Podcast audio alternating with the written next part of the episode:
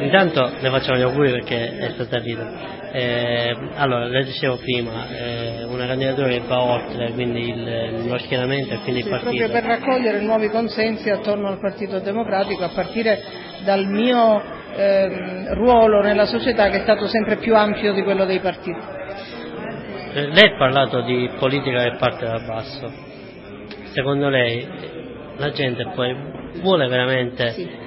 Bisogna darle gli strumenti giusti e bisogna coinvolgerli, ma la gente risponde molto bene, vuole essere protagonista. Perché io le motivo questa domanda da, da un'esperienza, perché comunque siamo un giornale locale e quindi tastiamo con mano il territorio e quello che succede, eh, dall'esperienza di un, di un villaggio partecipato, aperto alla, sì.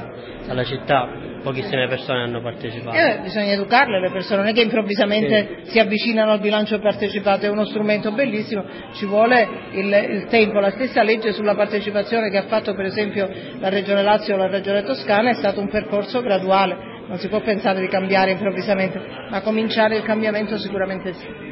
Il ruolo de- dell'Europa deve essere importante, oggi sappiamo bene che ancora non si capisce bene il ruolo e dove finisce il, il potere della, dello Stato e dove inizia quello dell'Europa e, e molte pubbliche amministrazioni non riescono a sfruttare quello che arriva dall'Europa. Dobbiamo studiare di più, dobbiamo informarci di più e questo è un compito soprattutto dei giovani, che i giovani ci aprano la strada alla conoscenza dell'Europa. Anche i fondi che sono, sono stati persi. Sicuramente sì, a Bruxelles ci sono moltissimi ragazzi che lavorano al Parlamento europeo, fanno stage, esperienze. Tu non hai idea di quante mail mi sono arrivate, messaggi dicendo noi siamo pronti a lavorare.